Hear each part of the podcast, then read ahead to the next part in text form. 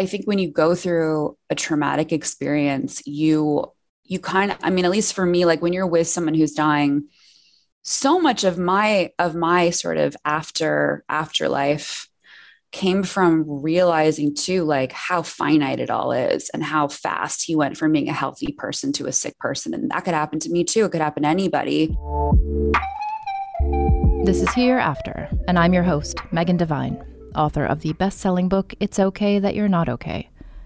And it might seem like a weird thing to say but i really enjoy interesting conversations about difficult things. Real talk about the hard parts of being human is what makes us human. Hereafter is the show where everyone is allowed to talk about what's real the good, the bad, the joyful, and the horrible, all in the service of a more hopeful and connected world. This week on Hereafter, my guest is author and advice columnist Rebecca Woolf. Her new book, All of This, explores what actually happens when the person you were going to divorce gets sick and dies. Settle in, everybody. This is a really wild conversation. we'll be right back after this first break.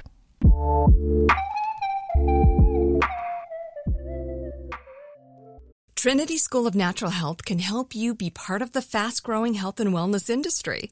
With an education that empowers communities, Trinity grads can change lives by applying natural health principles and techniques in holistic practices or stores selling nourishing health products offering 19 online programs that fit your busy schedule. You'll get training to help turn your passion into a career. Enroll today at trinityschool.org.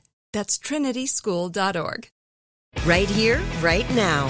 Find your beautiful new floor at Rite Rug Flooring. Choose from thousands of in stock styles, ready for next day installation, and all backed by the right price guarantee. Visit riterug.com that's R I T E R U G.com today to schedule a free in home estimate or to find a location near you. 24 month financing is available with approved credit. For 90 years, we've been right here, right now. Rite Rug Flooring. This is Amy Brown from Four Things with Amy Brown. Today, Healthier is happening at CVS Health in more ways than you've ever seen. It's wellness destinations for seniors, including select locations with Oak Street Health and CVS Pharmacy. It's doctors, nurses, pharmacists, and everyone in between offering quality care and support virtually in person and on the phone. It's in home evaluations through Signify Health and meeting mental health needs through Aetna. And those are just a few of the ways that Healthier is happening. To see more, visit cvshealth.com slash healthier happens together. CVS Pharmacy, Oak Street Health, CVS Specialty, Signify Health, and Aetna are part of CVS Health. Eligibility and services vary by location and individual. Before we get started, one quick note. While we cover a lot of emotional relational territory in each and every episode, this show is not a substitute for skilled support with a licensed mental health provider or for professional supervision related to your work. Hey, friends. Okay, so listen.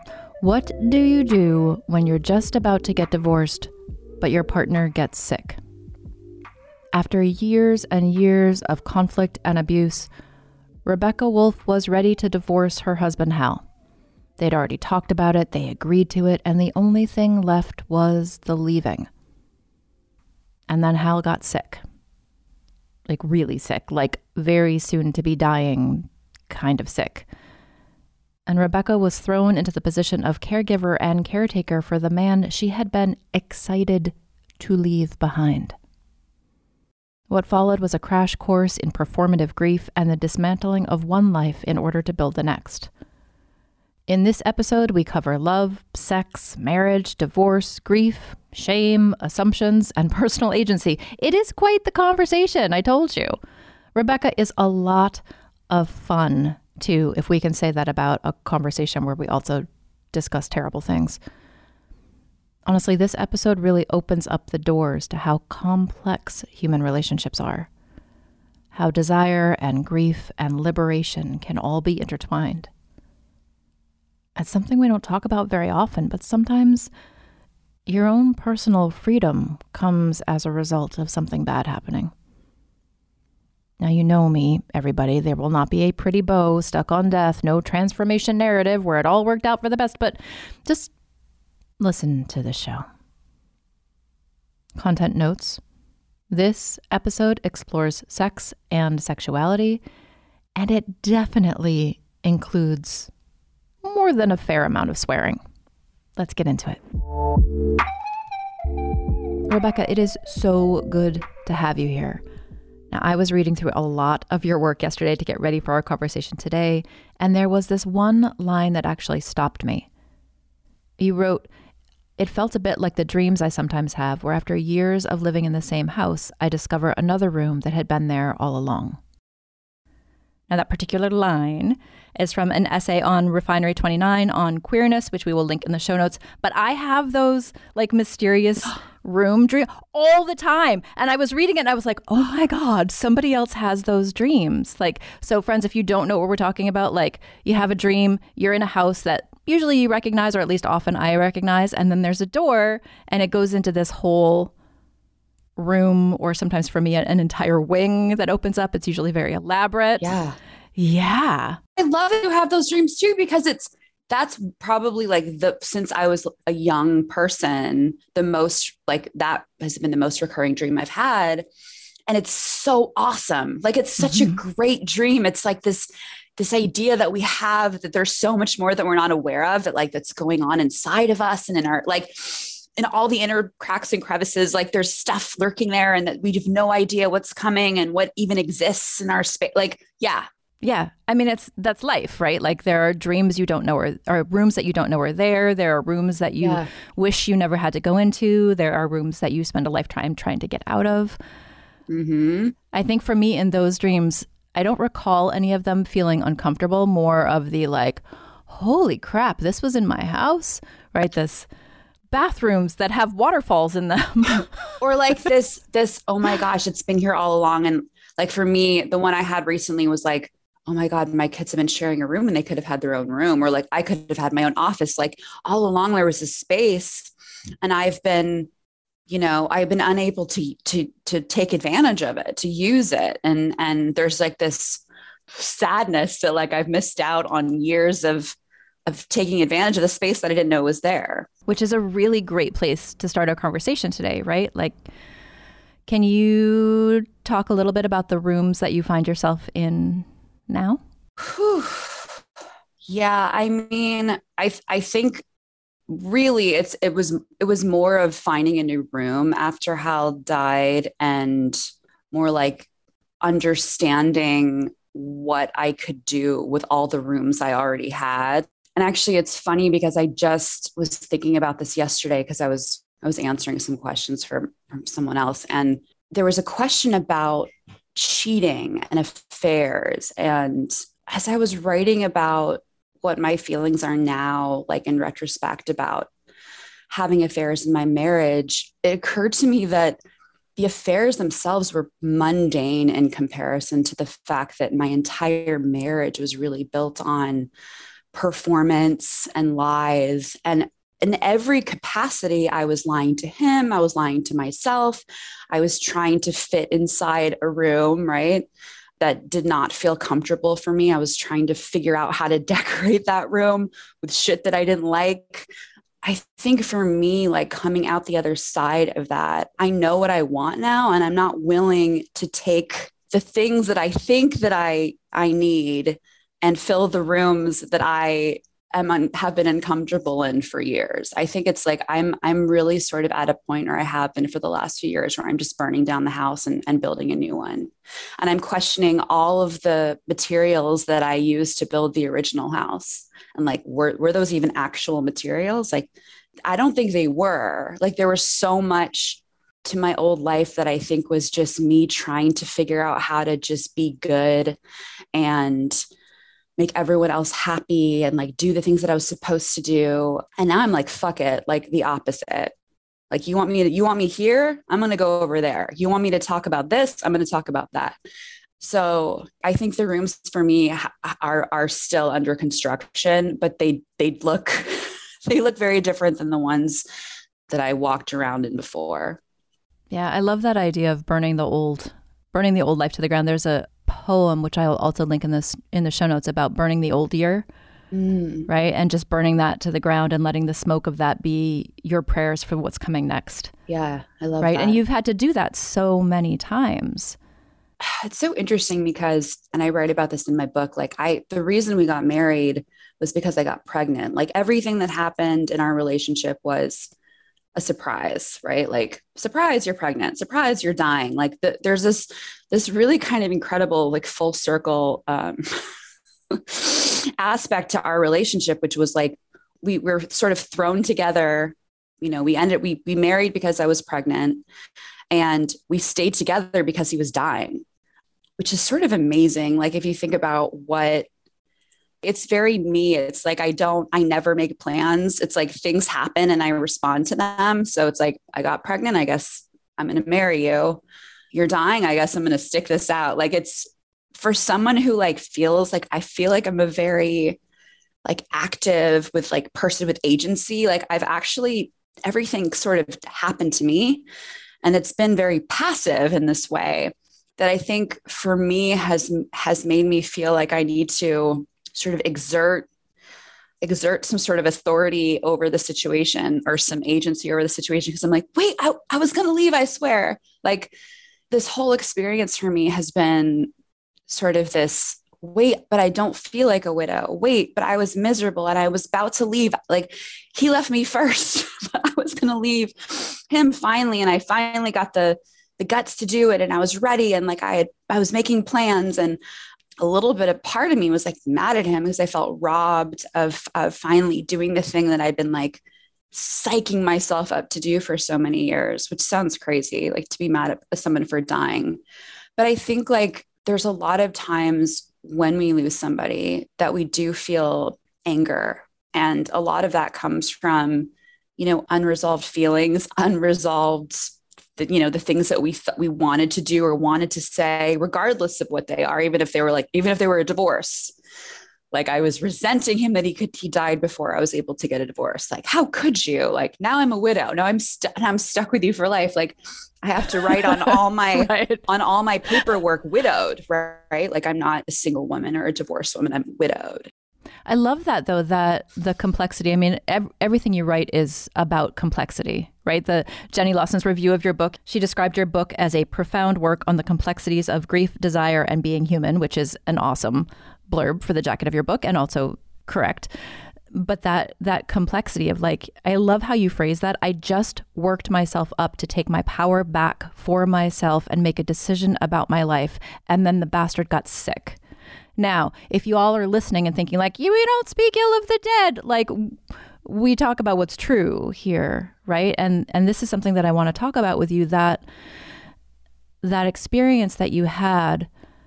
So before Hal got sick, you had made the decision to leave. You were feeling empowered around that and like taking your agency and your power back. And then he got his diagnosis were there times during that whole illness where you felt like you had to perform as the happy wife? Oh, for sure.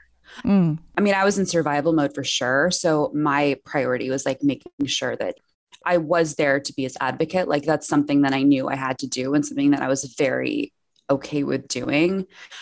But yeah, like when you're when you're the primary caretaker of someone who's dying, like you're like I, I wasn't even really able to explore my own feelings as it was happening because for me it was like I had to take care of him. I had to go, you know, we were we were basically living in the hospital for four months. I had to make sure my kids were okay. I wasn't even in a place where I could really, you know, my own feelings and were were not I, I didn't even know what they were yet. I was just like, oh my God, this is happening. Like I have to be I have to be on my A game.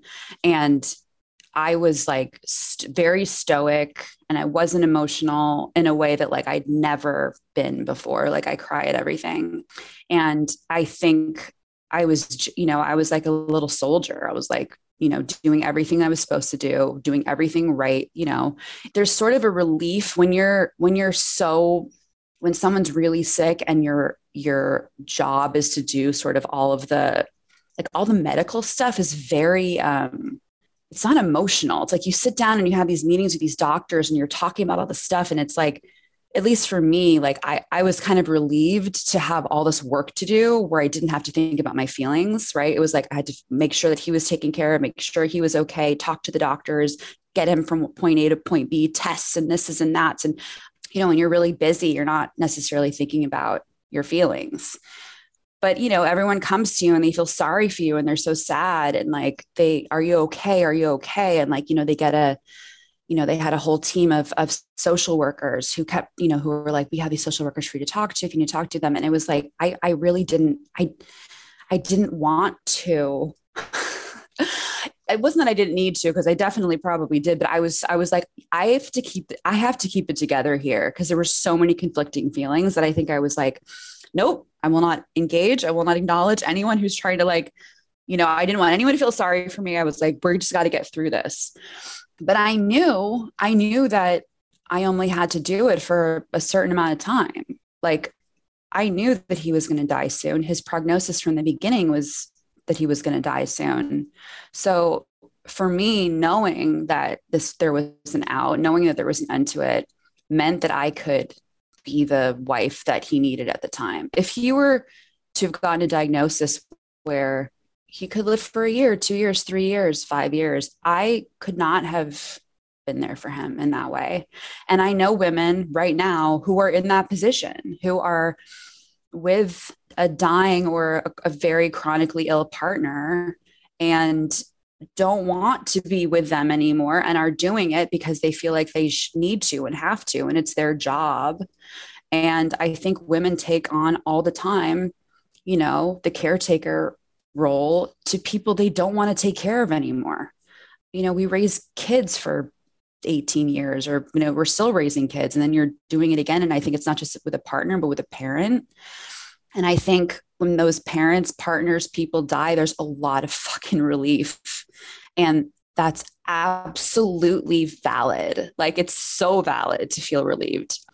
And there's really not, you know, we don't we don't like leave a lot of room to, to have those conversations in a way that's supportive it's really fucking hard to take care of a dying person whether they're dying for a week or a month or a year or you know it's to me there's no harder thing it's exhausting it's, exhausting exhausting have no, and it's relentless rel- yes it's relentless and you know just as you were saying like you have i mean you do have choice in the matter right like you can always say i'm not doing this but, then who will? Of, That's the problem. Exactly. But else, who will? Yeah. Who's going to do this if I don't do this? So there are all of these impossible decisions, and it's like we don't we don't talk about this because there's that sort of puritanical recoil of like you have to do this. Like if you loved them you would really do it. Like you you would do it joyfully and cheerfully. Like yeah. uh, this requirement that we do hard things joyfully and cheerfully mm. is so not okay. And I think like I th- when you're talking about like the social workers are coming to me saying like let's talk this out about your feelings and you're like no tactical only tactical only. I wonder what it would have been like if a if a social worker or somebody had come to you and said this seems really complicated. Yeah.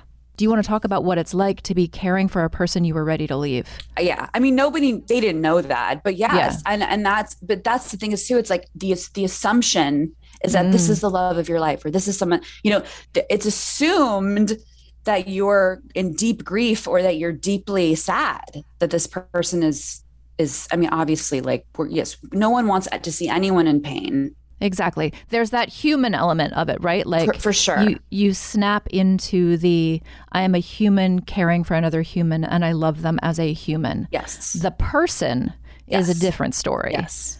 But the human is who I'm showing up for right now. I just I wish that there was a way to screen for that when married couples or if you're coming in taking care of a parent. I wish there was a way to screen for what was the relationship like before you walked in this door. Yeah. Because if we have that conversation, then the social workers and the doctors and the palliative care teams, they know the ground you're starting from. Right and it doesn't cause more suffering for the primary caretaker to be like now i have to pretend that my mother wasn't abusive for the last 40 years of Ugh, my life right which is such a you know and i think i think probably the, the nurses i'm sure pick up on that and the nurses know the nurses, nurses always know nurses know everything. the nurses are not the nurses are always the ones everyone else i had issues with the whole time but the nurses were uh fucking amazing like i'm still friends with the nurses that i met when i was there and they get it. They see it. They see they see the full humanity of their patients. And and a lot of patients who are dying are awful. They're so mean. They're in pain, yes, but they're also like there's all sorts of stuff going on and they're so mean. Like they're so mean. So trying to be nice to someone who's so mean to you all the time, like they they get that and they like I feel like, you know, they they see you. They see you. Yeah but no it's complicated. And I, I i would venture to guess that almost always it's complicated that nobody goes into anything without having multiple you know no one goes into a death without having also a range of feelings um, and and that can include relief. And i think it often does. When we don't talk about that we don't allow ourselves to have those feelings. Like we're depriving ourselves of the space of the room right of this room for us to explore what it is to be a human and what it means to die and to live and to love. And that it isn't just one thing.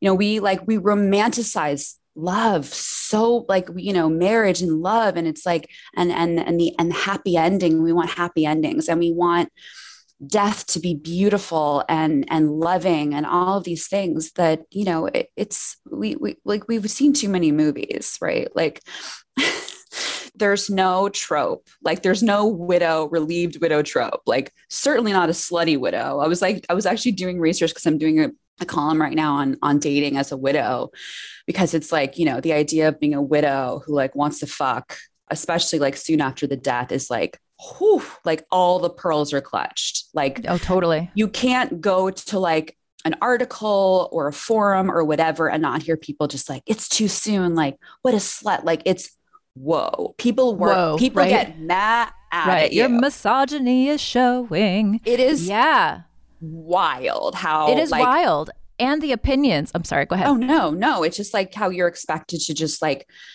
just like to be a celibate nun, you know, for however many years. It's like I don't know, like what's socially acceptable. Right. If you, if how you many months is that? Right.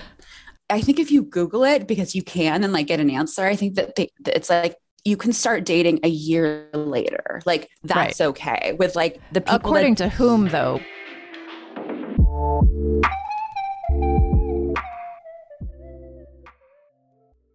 Trinity School of Natural Health can help you be part of the fast growing health and wellness industry. With an education that empowers communities, Trinity grads can change lives by applying natural health principles and techniques in holistic practices or stores selling nourishing health products offering 19 online programs that fit your busy schedule. You'll get training to help turn your passion into a career. Enroll today at trinityschool.org. That's trinityschool.org. Right here, right now. Find your beautiful new floor at Rite Rug Flooring. Choose from thousands of in stock styles, ready for next day installation, and all backed by the right price guarantee. Visit riterug.com. That's R I T E R U G.com today to schedule a free in home estimate or to find a location near you.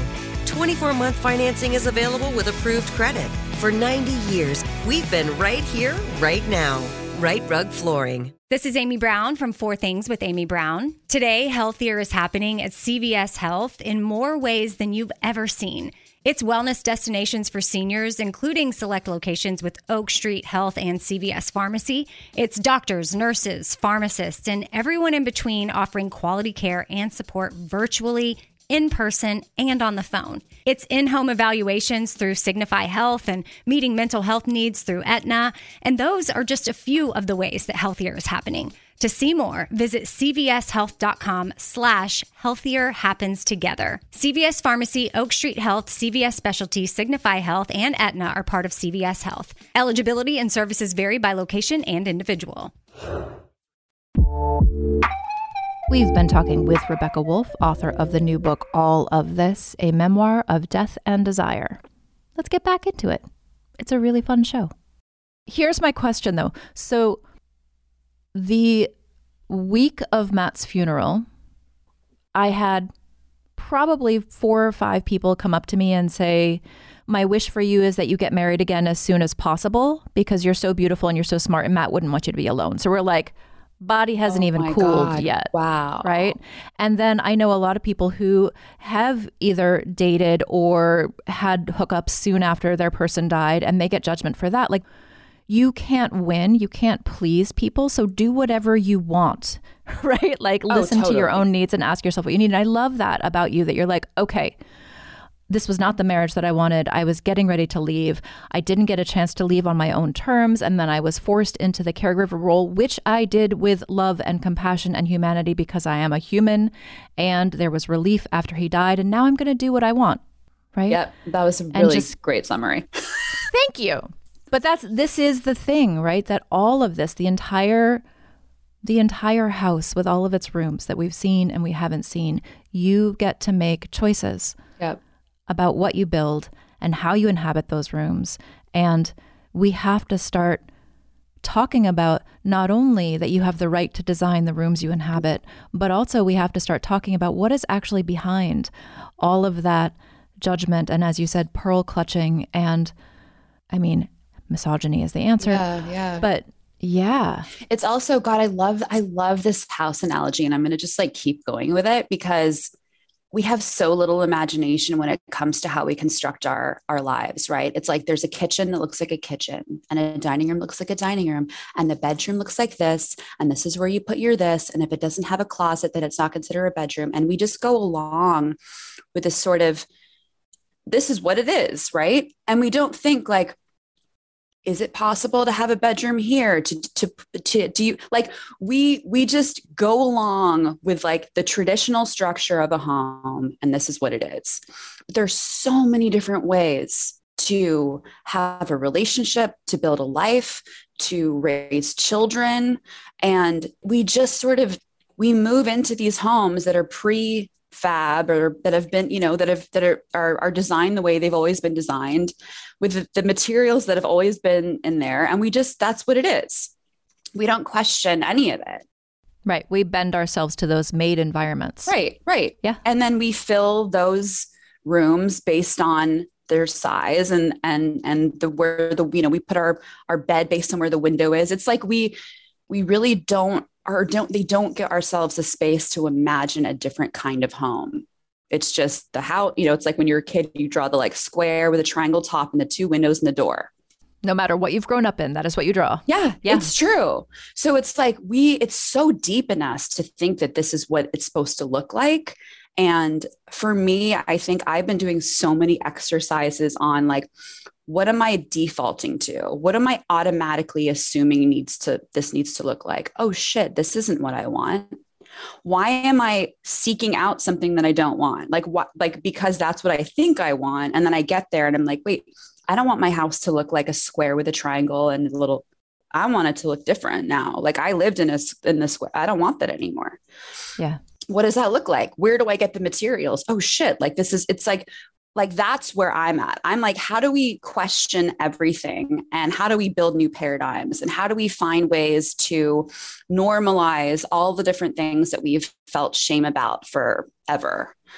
And how do we talk about it in a way that's not like we're not doing it to be provocative. We're just having conversations because this is the way it is. You're being curious about the structures of your life, all of them, all of the things that we don't think about, we just sort of take for granted. I mean, it wasn't that long ago that queer couples or same gender couples, like that was, I mean, it obviously still in some pockets, but like that was completely disrupting our bedrock ideas of what relationships would look like and what marriage is and all of these things. And we've come, made some progress since the 50s, some, Yeah. but that that isn't the revolutionary act that it used to be Yeah. right? Because those structures have changed because we kicked down those walls. Right. right? And it takes people being willing to kick down those walls and question those walls. And it's it's interesting as you're talking about this i'm thinking about years and years and years ago when i was in private practice before matt died i saw a lot of people um, a lot of women in their 30s and 40s and 50s who were sort of waking up to the things that you're talking about. Like i live in a life in a house that i didn't really actively choose and this is not the life that I want. How do I start extricating myself from this life? Right? I think you I think it was you you had a you had a post I think it was you. If it wasn't you, it was somebody. Normalize seeing divorce as a good thing. That was you, right? Yeah. Normalize divorce is good news. Yeah. Yeah. Yeah, exactly. And I think this is really tricky territory because I'm also going to say sometimes we can normalize death as good news.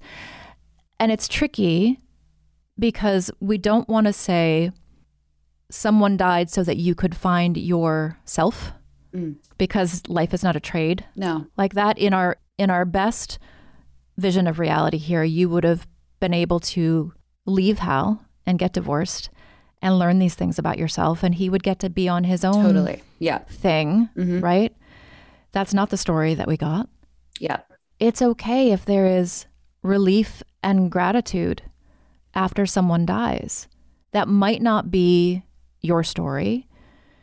And i think there's also even a middle ground in there that for however long you are completely destroyed mm. after someone dies for however long that takes little green shoots will eventually start to come back in, and you get to choose what kind of life of after you build for yourself. Mm. It isn't the life that you chose, it isn't the life that you wish you had. And since you have to live this life, what do you want to build for yourself? Uh, for sure. And also, I think when you go through a traumatic experience, you you kind of i mean at least for me like when you're with someone who's dying so much of my of my sort of after afterlife came from realizing too like how finite it all is and how fast he went from being a healthy person to a sick person. And that could happen to me too. It could happen to anybody. And what am i doing with this with this one body right? Like it's not even about what am i doing with my life. It's like what am i doing with my body? It works right now. I could live to be 100 but maybe my body only functions this way for like the next 10 years. I don't know so, what am I doing with this body? So, I also think it's super like the idea, and again, like going back to this like sort of invisible number where you've lost somebody and you're supposed to just like close shop and lock yourself yeah. in a room Sackcloth for a year. Yeah. when if you've just witnessed someone losing their life force, it's actually super normal to be like so t- to be turned on and to like want to fuck like immediately after. It's mm-hmm. actually normal. Like you're you're an animal, and you've just been with an animal who's died and you're you are trying to feel alive right because you've just been around death and you've been yeah. so it's actually it's super normal to have those feelings where you're like that is something that i like i started doing like a deep dive on on death and sex and how they're related and they're actually very close. There aren't very a lot close. of there aren't a lot of experiences that a human body has that are just completely it's like it's a carnal if it's a full body experience, right? And feeling your life force like that's sex- sexually if you're having a good experience, that's what you're feeling.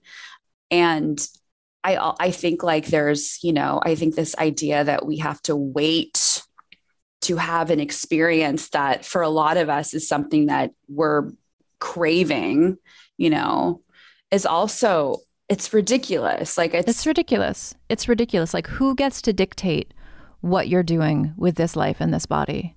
Right? Who gets to make those decisions for you? And and that can even be internalized, right? Like, it's bad of me to have these desires. It's bad of me to go do this because that isn't what's expected of me. And there's this whole yeah. internalized shaming around that. Like, shame is just trash. Like, shame is just trash, right? Like, whether yeah. you're doing it to yourself or you're you're hearing it from other people, that judgment about who you are and what you're doing with your life force. Yeah yeah and who and it's amazing to me that people think that they they have any that that's their place at all like yeah. it makes me so like, excuse ang- me like who I didn't know you were part of my council of internal beings telling me what I should do with my life. Like, hmm, I'm going to boot you out now. It's like what we're seeing with Roe v. Wade. It's like the mm-hmm. fact that people think that they have the authority over other people's agency and sexuality and experiences. It's like, the it it comes from this place of internalized shame too. Like people only shame other people who feel shame themselves.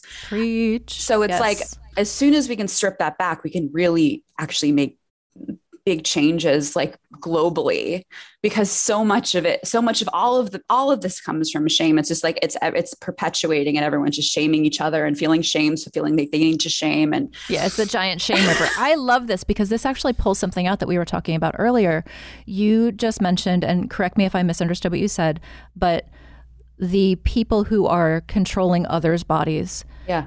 and shaming predominantly women, but also anybody who is not a cis white male. Yeah. They're carrying their own shame and their own pain that is not explored, not supported, not addressed. And as we've said before, hurt people hurt people. And Yep. this goes back through millennia Mm-hmm. of things. And I think where it gets tricky is that w- we flip into that binary of like, you have to have compassion for the people who are harming you. Mm. And we think that having compassion and understanding the pain at the root of the oppressor excuses them from their actions. Right. Right. And we go back to what you've been talking about with your experience with Hal. It's like you showed up and took care of him out of a shared humanity and because he's the father of your kids and, and for all of these other reasons. And you can love someone and still hold them accountable for their actions. You can still tell them to stop and have them stop and make them stop. And you can still be relieved when they stop Yes. that doesn't make you a bad person. It makes you human. Mm. And this is how we get the world that we want, right? Where everybody Yes. is allowed to talk about what hurts and they are not allowed to use what hurts to harm others. Yes. Oof. Yes. That was beautiful. Thank you. And it's interesting because so I, I talked to somebody about this yesterday who read the book and was like, they were commenting on the fact that I wrote about how basically as a human that he was, you know, that I had all this anger and that we had this very toxic marriage, but there was also a lot of love too. And I wrote about all of that. And mm-hmm. people don't know what to do with that. Like people, they Right. want, You did not choose one or the other. Stay in your narrow lane. people really want a hero and a villain. Yeah. And and they want a complicated hero which is the same thing as a hero right? Like all Sure. everyone's complicated. And they and a, and a villain all villains are too like we all are complicated and i think like people you know it's again like we have no imagination. We're so binary. We don't know how to Totally. carry more than one thought or feeling at the same time. It's because we we we're not able to articulate it. We don't articulate it culturally. We don't hold space for all the different feelings. You know that the the person the the social worker comes to me assuming that i'm sad instead of coming to me assuming that i'm feeling whole Well, not assuming, being curious, right? And being curious instead of assuming. yes but this this and and that was sort of the, the experience that i was received just like all across the board was just this like i'm so sorry i'm so sorry i'm so sorry people just apologizing apologizing apologizing and then me feeling more and more shitty that i wasn't only sad like well i got like these people everyone feels sorry for me i don't but i'm i don't i'm not a victim like i don't feel sorry for like you know but but speak saying that you know and then you're dismissing everyone else and you're just all these Right. people are so lovely and, and generous and and they're they feel sad for you and you don't want to disappoint them by telling them not to feel sad that you're okay. Like whoa. But if we were if we weren't to assume every time something happened like we're just we assume because we've been told the same stories over and over and over that this is what it looks like to you know to lose someone this is what it looks like to have x experience y experience instead of just recognizing that every experience is a human experience and there's so many conflicting feelings that are happening behind you know and and we don't know anything really. We don't know. Yeah. and just to be able to hold space for each other like that's the whole like hold space. Like if somebody like that's that's really like my like when people are like oh someone's like what do i do? My friends you know going through whatever like just give them the space to feel all of their feelings. Like Yeah. tell them that you're here to listen to all of it. The anger the rate like don't project your shit onto other people. Yeah. Curiosity and not condemnation. yes. Oh my god yes. I love that hmm Mm, Mm, taglines. seriously but this is really the thing, right? Like we need to be able to be comfortable with the complexity in us and the complexity in front of us, right? Like let the person let the let you in this whole story in this whole house be the whole person that you are and let the dying person be the whole person that they are right? This idea that once somebody has died they become canonized and you can't talk about the rough parts of your relationship. Like matt and i had a great relationship and he was a pain in the ass. Yeah yeah. Right? And i get to be really glad that i don't need to deal with that stuff anymore at the same time that i'm really heartbroken that he's not here. Like we contain multitudes. Oh my gosh. And that's love too. Exactly. Yeah, there's another line uh, in your book. It said you said it's heartbreaking to say that you can love someone and not miss them when they're gone. that is yeah. that is human. It, right? it is human. And I also think, you know, a lot of grief at least in my experience is is is not just grieving the fact that the person has died but it's grieving the years that you spent with them you know i guess in the same way you do with in a divorce I, i've i've a lot of friends who've been through divorce and i've my experience was very similar to theirs and and that i you know really the initial grief that I felt was for my kids and for my family. And like that was, you know, wasn't even about me. It was about them not having a dad anymore.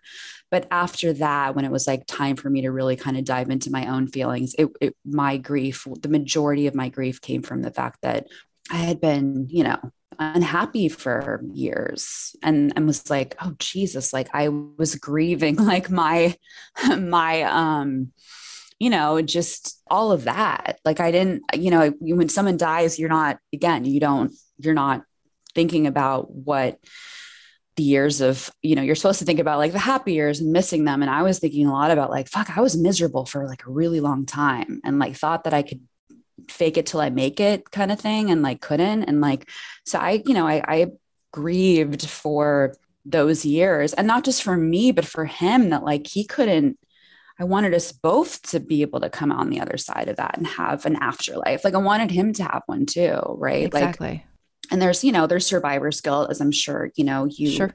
are very familiar with. And, and, you know, that is, you know, I've watched my kids grow up and he's not here to do that. And that's really hard. And just, you know, the, it makes, I feel so lucky to be here. And then i my you know the other side right the shadow of feeling so lucky is feeling like god i wish that he could that he's not missing this. But at the same time and then there's the other side of that where i'm like god it's so nice to just be able to be the only parent and do this by myself. Yeah. Not have to deal. Yeah. And all of those things are true. All of it is true all yep. of it is true the full catastrophe of being human and also and also that I mean, this this will probably take us on another tangent that we don't necessarily have time for today. But this idea that a quote successful relationship is not necessarily till death do you part, right? That loving somebody is sometimes walking away. Oh yeah. Right? If we go back to what you were saying, like it would have been preferable if he got to live his after and you got to live an after as not a widow that's not the story that we have, but that sometimes that separation is the most loving thing in the world. Oh, 100%. I believe that wholeheartedly like uh, for you and for your children you're for your mm-hmm. whole family I, that's why that's the like the divorce normalized divorce is good news like that's where that came from it was this conversation that i was having with people on instagram like they were pouring in i kind of did it i had a hashtag called how i left where i was talking about my experience and then i never really got to leave and that a part of me felt like god i just want to break everyone out of their bad marriages now because i'm on the other side of one and i'm like oh my god this this is beautiful over here yeah. So it turned into this amazing sort of like lawyers reached out offering pro bono work. And there like people were all, it was like this like behind the scene. I was like hooking women up with other people who had experienced and people were helping each other figure out how to get out. And it was like the same story over and over. We're like women telling how they left and talking about how they had stayed married for their kids, not realizing that it was an act of love to leave and just to model to their children this other other house, right? Like this other version of what it what it can look like to be happy and to, you know, like it doesn't have to look this one way. Like we're so afraid of like we're so afraid of moving from the the, the square house with a, with a triangle roof, but there's a there's a really beautiful fucking well imagined house on the other side of that that you know I think I feel so grateful that I get to dwell in now. Yeah we all deserve to be happy. Like it's very simple. And I think a lot of women don't think that we do or think that the, the priority is our children and our, our significant other and that they're somehow going to be happy when we're not, which is also not the case at all. Yeah. This is actually a really good place for us to talk about my my always closing conversation for season 2. So knowing what you know, knowing the houses that you've burned down, the houses that you've rebuilt for yourselves, the curiosity about what houses might come next. Like, what does hope mean for you? I think for me, hope, it's so funny because hope for me has always felt passive, Mm, right? Like mhm. we can't, like it's what we want for ourselves, not necessarily what we're doing for ourselves. And I think I, I lived sort of with this want for myself and was very afraid to actually do the work to get there. So for me, hope is sort of again reimagining what it means to hope rebuilding what hope looks like finding the extra room and the idea of hope. Mm. or rather instead of finding the extra room building that room myself. Because that's the thing too. It's like we don't have to wait for the room to appear. We can build it right? We can build it. And for me that's been my experience these last 4 years. How can i build? How can i build? How can i redesign? How can i relearn unlearn? So I guess for me, hope is finding new ways to unlearn and create and rebuild and sort of reconstruct a life that doesn't have to look like anyone else's. Yeah. I love that. I love um, opening new rooms in hope, right? Like this, for me, this is what season two is all about is like, yeah. it is so awful in the world right now on so many different fronts. And it's so easy to feel hopeless. I love your definition, your working definition of hope there, that this is something, it's not wishful thinking. It's not hoping for a specific outcome. It's building a hope that belongs to you Right. and that looks like you and that you can live in. Yeah. Being active in hope. Yeah. Like taking it taking it with you instead of sitting with it somewhere. Yeah. Yeah. Don't camp out with your hope in somebody else's needs to be renovated since the 40s place with a drop ceiling. Don't don't do that to yourself. Ugh, Yeah. a drop Hope ceiling. hope deserves better digs. All right, my friend. That is a great place for us to end. So um, I'm going to link to all the places and obviously to your book in the show notes. But what do you want to let people know? Where should they find you? Where should they look for you? What do they need to know? Well, they can find me on Instagram at Rebecca Woolf with three O's. Um, I'm on Twitter at Girls Gone Child. And they can also check me out over on RebeccaWoolf.com, which links to all my essays, columns, books, etc. I also have a book that's called All of This, a memoir of death and desire. And you can find that where all books are sold. And yeah, And it's awesome. And last little note here you and I both did a shout out to ourselves in our books. Your dedication is to you, and my acknowledgments ends with me. Right? I love that. Yes. Yes. Yes. Let's go. I love it. Yeah. Let's normalize right. that too. Normalize that too. Normalize appreciating yourself for surviving the shit you've had to survive. Totally. Absolutely. Totally. I love it. All right, everybody, stick around. I will be right back after this last break.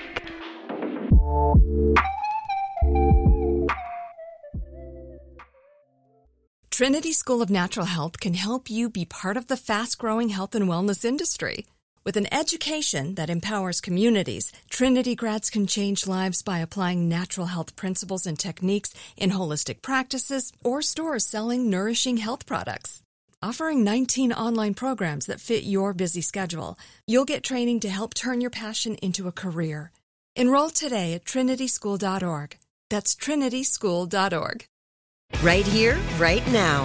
Find your beautiful new floor at Rite Rug Flooring. Choose from thousands of in stock styles, ready for next day installation, and all backed by the right price guarantee. Visit riterug.com. That's R I T E R U G.com today to schedule a free in home estimate or to find a location near you.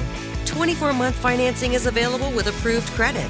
For 90 years, we've been right here, right now.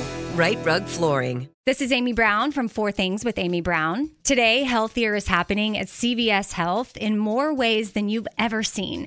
It's wellness destinations for seniors, including select locations with Oak Street Health and CVS Pharmacy. It's doctors, nurses, pharmacists, and everyone in between offering quality care and support virtually in person and on the phone. It's in home evaluations through Signify Health and meeting mental health needs through Aetna. And those are just a few of the ways that Healthier is happening. To see more, visit cvshealth.com slash healthier happens together. CVS Pharmacy, Oak Street Health, CVS Specialty, Signify Health, and Aetna are part of CVS Health. Eligibility and services vary by location and individual. Each week, I leave you with some questions to carry with you until we meet again. This season is all about hope, and I have been both surprised and fascinated to hear how many guests bring hope up before I even get a chance to bring it up myself. But you know what really struck me in my conversation with Rebecca is her complete lack of shame around things that most people are really, really hesitant to mention. There's something really liberating in hearing somebody else claim their own liberation. That feels like a hopeful thing to me. I also love how Rebecca said, quote, hope is finding new ways to unlearn and create and rebuild and reconstruct a life that doesn't have to look like anybody else's. I love that we talked about how there's hope in discovering new hope in yourself. I do love a personal agency moment. What parts of this conversation stuck with you today? What parts made you think or see something differently, whether that's in your life or in somebody else's life? Which parts of Rebecca's story made you feel seen in your own life? Now, everybody's going to take something different from today's show, but I hope you do find something to hold on to. I'd love to hear what you've taken from this episode, what new rooms are unfolding in the house of your life. Check out Refuge in Grief on Instagram or Here After Pod on TikTok to see video clips from the show. And that's a good place to leave your thoughts or your comments or your reflections right there on those posts. And be sure to tag us when you share the show on your own social accounts. Use the hashtag HereAfterPod on all the platforms. Really, really, the whole team loves to see your comments. We love to see where this show takes you. And with this episode with author Rebecca Woolf, we really did cover some taboo territory. So let's get those conversation parties started and tag us and let us see where your conversations go. If you want to tell us how today's show felt for you, or you have a request or a question for upcoming explorations of difficult things, give us a call 323 643 3768 and leave a voicemail. If you missed it, you can find the number in the show notes or visit megandevine.co. If you'd rather send an email, you can do that too, right on the website, megandevine.co. We want to hear from you. I want to hear from you. This show this world needs your voice.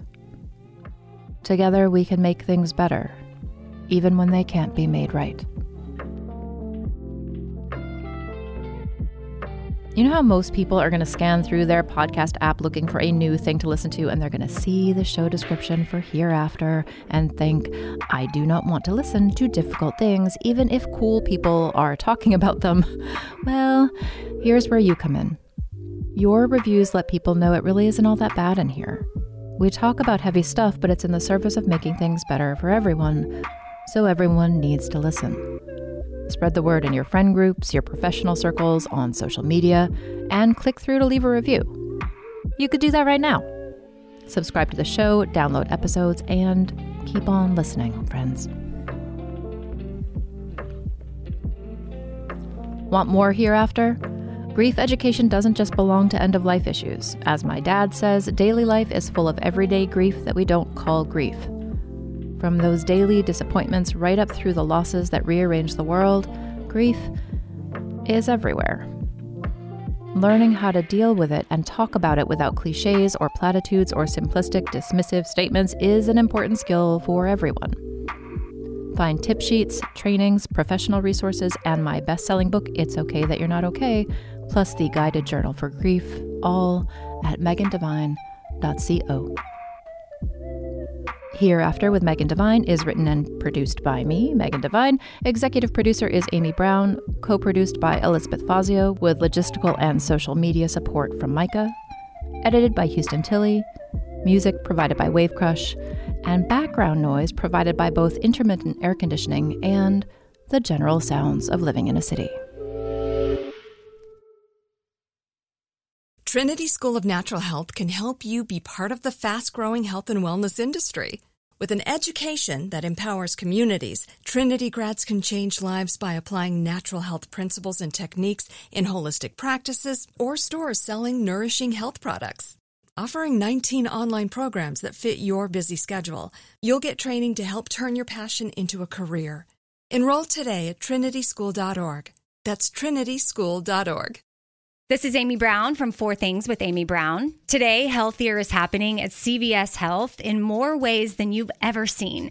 It's wellness destinations for seniors, including select locations with Oak Street Health and CVS Pharmacy. It's doctors, nurses, pharmacists, and everyone in between offering quality care and support virtually in person and on the phone. It's in home evaluations through Signify Health and meeting mental health needs through Aetna. And those are just a few of the ways that healthier is happening. To see more, visit cvshealth.com slash healthier happens together. CVS Pharmacy, Oak Street Health, CVS Specialty, Signify Health, and Aetna are part of CVS Health. Eligibility and services vary by location and individual.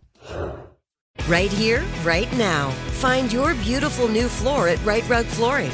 Choose from thousands of in stock styles, ready for next day installation, and all backed by the right price guarantee. Visit riterug.com. That's R I T E R U G.com today to schedule a free in home estimate or to find a location near you. 24 month financing is available with approved credit. For 90 years, we've been right here, right now. Rite Rug Flooring.